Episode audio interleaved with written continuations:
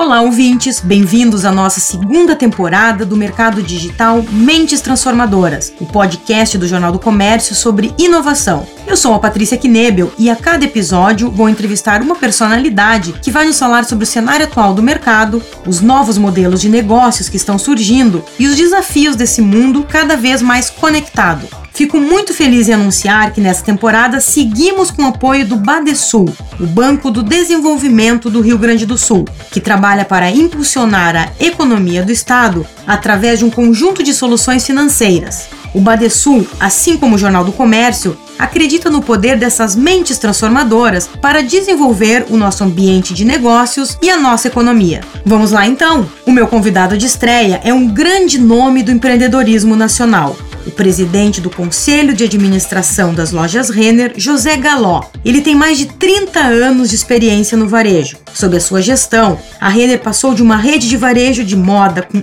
oito lojas para uma corporação de mais de 500 operações, movimentando bilhões de dólares. Nós conversamos sobre os desafios das empresas tradicionais se transformarem e a importância de as lideranças se manterem sempre atentas para a rapidez com que as mudanças estão acontecendo. Fiquem agora com esse episódio que nos traz muitos insights interessantes.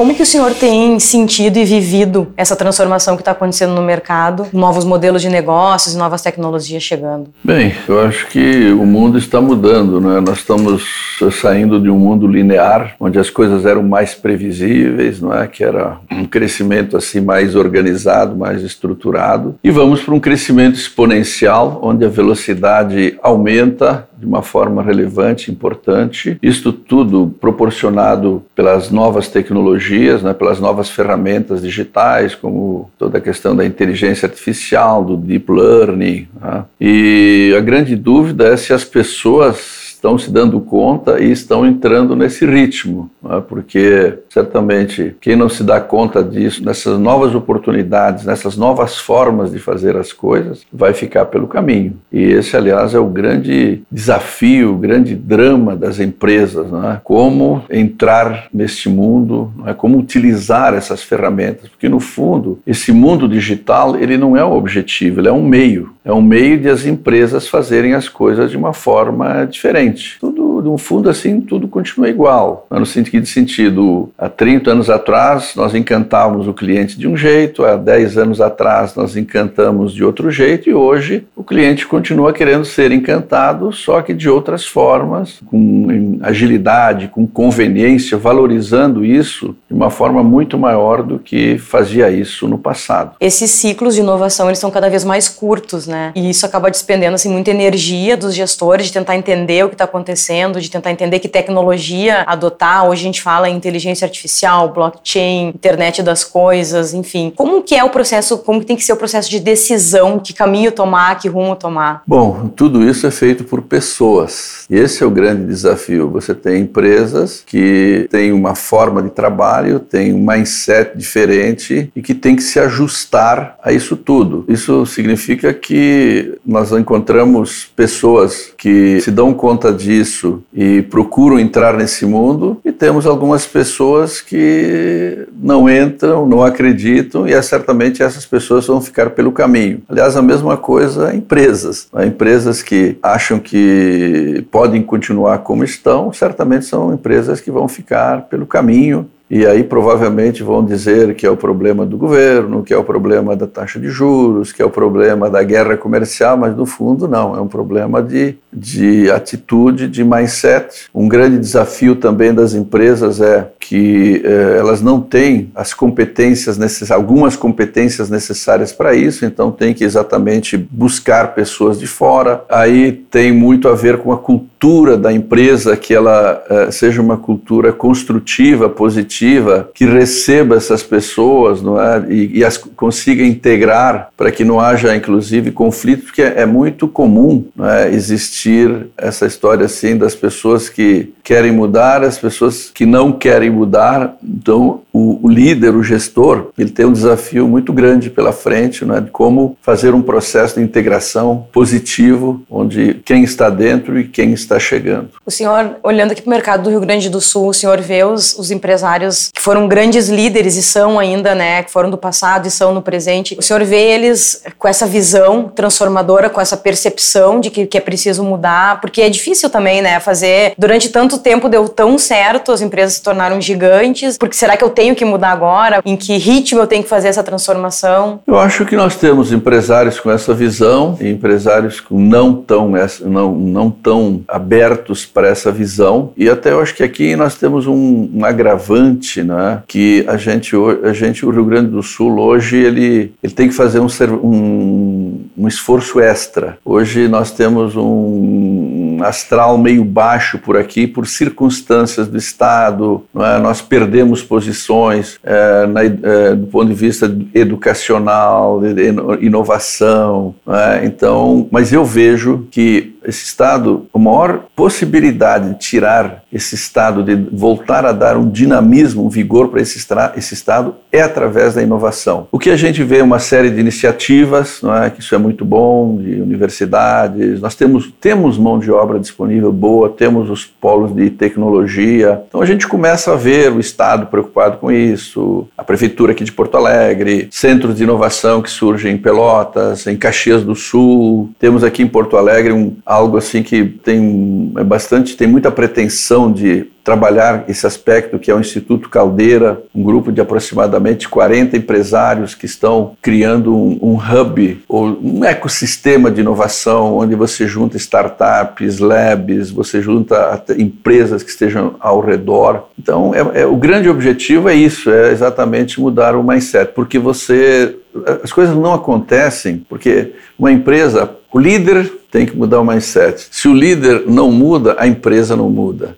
Então o desafio é o líder se dar conta disso, passar para os seus liderados né? e com isso fazerem a transformação em conjunto. Eu acho que é uma necessidade. Se nós, já, se nós não fizermos isso, certamente teremos ainda mais problemas. Nós já vivemos aqui no Rio Grande do Sul outros momentos de iniciativas surgindo nessa área de inovação, de pessoas tentando se unir e que acabaram não dando tão certo, pelo menos não trilharam todo o caminho que a gente imaginava. O senhor sente de alguma forma que o momento agora ele é diferente? Se sim, por quê? Assim, que características tem esse pessoal aí? Olha, eu, eu a gente, inclusive quando nós uh, montamos o, o, Instituto Caldeira, isso foi uma das coisas assim que nós uh, pensamos, refletimos sobre isso, certo? E o, Caldeira, por exemplo, assim como outros movimentos, ele não tem uma alternativa. Nós não queremos apenas sugerir, nós queremos agir, nós queremos executar. Eu acho que, pelo menos, é o espírito que está no Caldeira, certo? Não, não são só ideias, mas são a execução. Exatamente abrir a cabeça de empresários, abrir a cabeça de estudantes, proporcionar, melhorar a educação do ponto de vista de todo esse lado digital. Esse é o grande objetivo. Não temos mais tempo para ter só ideias.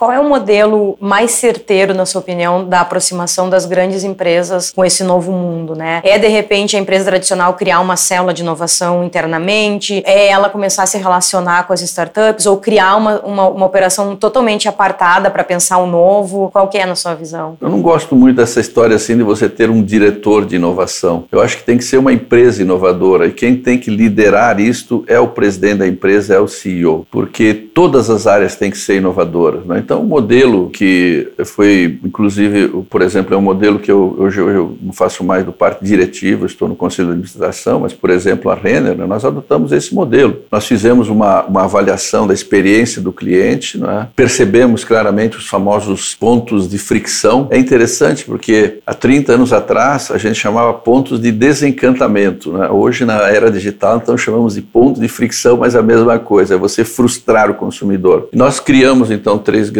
projetos estruturantes e cada diretor é o líder desse projeto com Então, você tem a inovação, é, a inovação sendo praticada em toda a empresa, onde você tem pessoas internas e pessoas que vêm de fora que também são atraídas para esses projetos. Então, a inovação, ela, ela não pode ser feita em parte, não pode ser responsabilidade de uma pessoa específica de inovação, ela tem que ser do, dos, dos líderes, senão a coisa não vai funcionar. O setor do varejo é tido como um dos setores onde a transformação acontece mais rápido, né? O senhor acredita que isso acontece porque está mais perto, está mais próximo do consumidor final, que está exigindo essas mudanças? Olha, eu acho que isso é alguma coisa que não acontece, por exemplo, em outros países. Eu recentemente estive na China e a gente vê que essa inovação ela está no, no varejo, ela está na indústria. E talvez essa parte do varejo, dos ecossistemas, ele é mais visível, ele é mais forte, não é? Exatamente no, no varejo, né? nessa altura nem mais do varejo, porque nós saímos assim do varejo dizendo assim, ah, bom, agora nós temos o varejo físico, agora nós temos o varejo o e-commerce, né? então temos a multicanalidade. Hoje em dia já se expande esse conceito, não é mais a multicanalidade. O, o que a gente chama do new retail é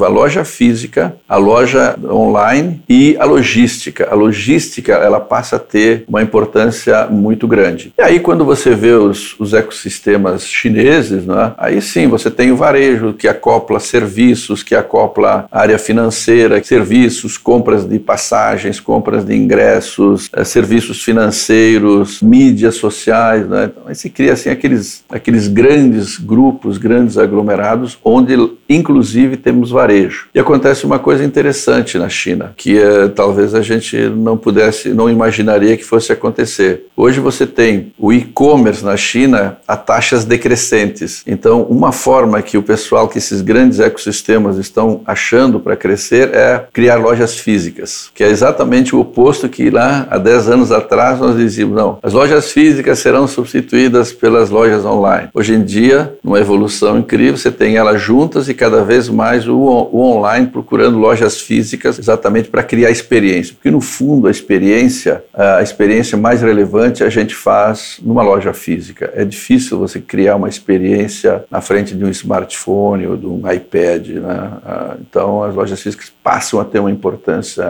relevante.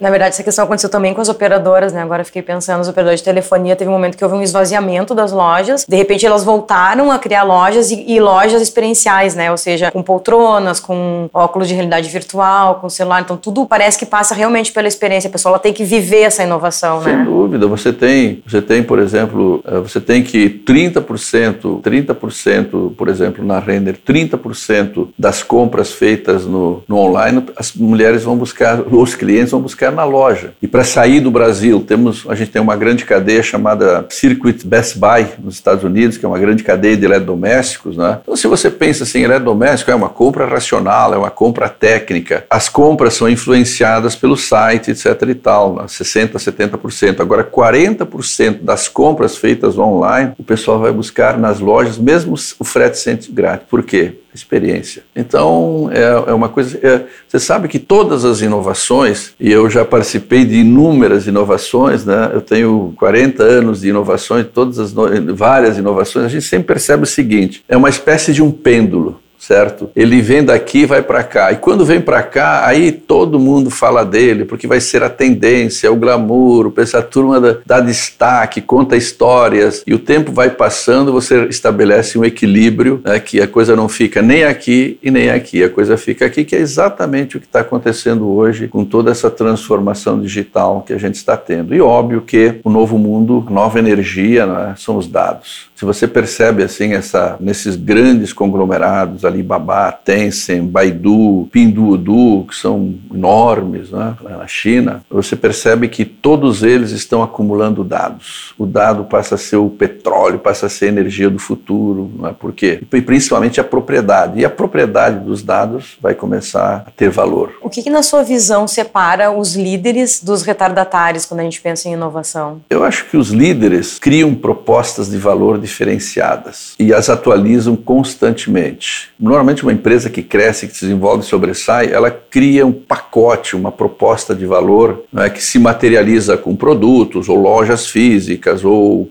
comunicação, enfim, um grande pacote, e que ele vai, onde ele tem, é um pacote que encanta clientes, porque eu nunca pensei, nunca falei de satisfação, do, eu, eu me formei, fiz administração de empresas, li dezenas de livros de marketing. Até hoje, os livros de marketing numa escola, numa universidade, ensinam que marketing é tudo aquilo que uma empresa faz para satisfazer as necessidades do consumidor. Inclusive, há autores que dizem assim: é um processo de igualação. O cliente quer isso, você dá isso aqui para ele. Eu, eu, desde 95, 96, eu digo: não, não é isso que eu acredito. Eu acredito que se o cliente quer isso, eu tenho que dar mais, eu tenho que encantar, né? eu tenho que surpreender o cliente. Então, certamente as empresas vencedoras são empresas que têm a capacidade de criar um pacote de valor diferenciado que encanta clientes. Né? E aí, quem não faz isso fica pelo caminho, fica para trás. Em qualquer, independentemente até de ambiente econômico, né? você tem, muitas vezes você tem crise, ah, estamos com crise no Brasil, no mercado, mas se você faz uma análise hoje aqui no Brasil, tem empresas que estão indo muito bem, tem empresas que estão crescendo. É o mesmo país, é o mesmo presidente, é a mesma taxa de juros, são as mesmas leis. E por que que nesse macroambiente político e econômico e social tem algumas empresas que vão muito bem e outras vão mal? Então, é mais fácil você terceirizar a culpa, né? Você dizer que são os outros, que é isso, que é aquilo, que é o governo, que é a economia. Mas é isso. Esse é o grande desafio. E para que você fazer isso, você tem que estar muito próximo do cliente. Como é que você vai encantar um cliente se você não o conhece? Isso é uma atitude que tem que estar desde o presidente da empresa até o servidor, até o colaborador aqui embaixo. Até eu, particularmente, sempre aprendi muito com o pessoal aqui que está em contato com o cliente. Normalmente eles conhecem, eles conhecem o cliente muito mais do que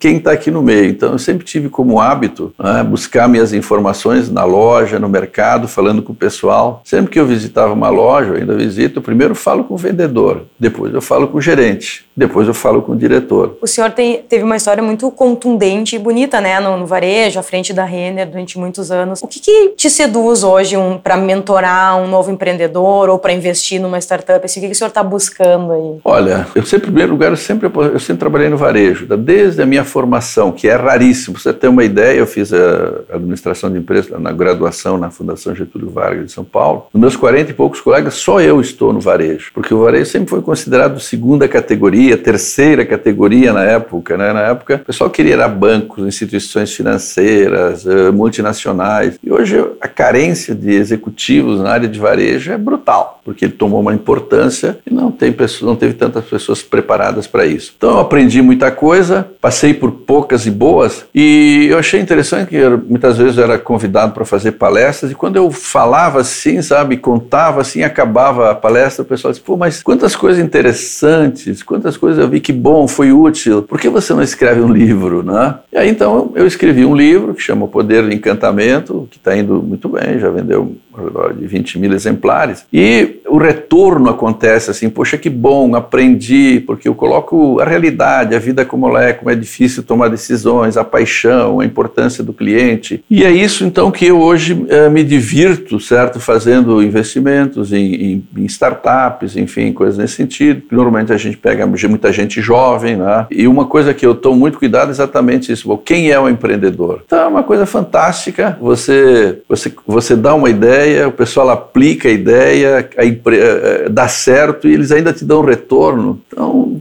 eu não quero mais nada nessa vida, certo? Só poder ajudar as pessoas, não é? ver as pessoas fazerem, isso para mim hoje é minha, a minha maior, uh, meu maior ganho, minha maior gratificação, enfim, né? de, de, de vida, é poder, fazer, poder ajudar pessoas. E o que que lhe tira o sono, assim? O que que lhe causa angústia em relação às, possibilidades que poderiam estar sendo exploradas e não estão? O que eu me tiro, o que me tira o sono é como de vez em quando como demora para as coisas acontecerem, a execução. Isso me tira o sono, sabe? De ver circunstâncias, puxa, mas isso é visível, isso é claro, e aí você vê que as coisas não acontecem ou demoram. Isso me tira o sono. E se a gente pudesse deixar uma mensagem para esses novos empreendedores aí, né, que estão tentando construir seus negócios, negócios muitas vezes escaláveis, né, que os empreendedores têm o grande sonho de ser o próximo unicórnio, enfim, o que, que o senhor diria? Eu diria que uma boa ideia não leva a lugar nenhum. O que leva lugar é executar essa ideia, é fazer essa ideia acontecer. E muitas vezes as pessoas vão, eu tive uma boa ideia. Meu amigo, põe essa ideia a funcionar, execute, aí nós vamos ver se realmente é uma boa ideia. Então, é, que, que as pessoas, enfim, tenham essa visão, certo? De, e provavelmente, muitas vezes, uma, você tem uma boa ideia e ela não dá certo. Não desista. É difícil não é, você achar uma ideia de inovação. Poxa, quando a gente vê assim, sabe, histórias de pessoas, não é? Que foram, são bem-sucedidas, você vê que antes desse bem-sucedido houve uma série de erros, de fracassos, mas que foram aprendizados. É? A melhor coisa que tem é errar, é? mas fazer disso um aprendizado. Faliu alguma vez, não tem problema não. O que, que você aprendeu? Certamente dói pra caramba. Poxa, quando as coisas que a gente aprende normalmente são as coisas que doem um pouquinho, certo? Então é isso, certo? Vá em frente, não desista. Se não deu certo, tente de novo. Né? Tenha muita energia para isso e você vai ser feliz. Esta foi a primeira entrevista da segunda temporada do Mentes Transformadoras. Os episódios da primeira temporada estão disponíveis para você ouvir a qualquer momento no link jornaldocomércio.com/podcasts ou nos players de áudio Spotify, Google Podcasts, Deezer e Apple Podcasts. Na semana que vem, eu vou conversar com mais uma grande mente transformadora. Até lá! Este podcast é produzido em parceria com o América Podcast. Acompanhe nossos outros programas em jornaldocomércio.com/podcasts.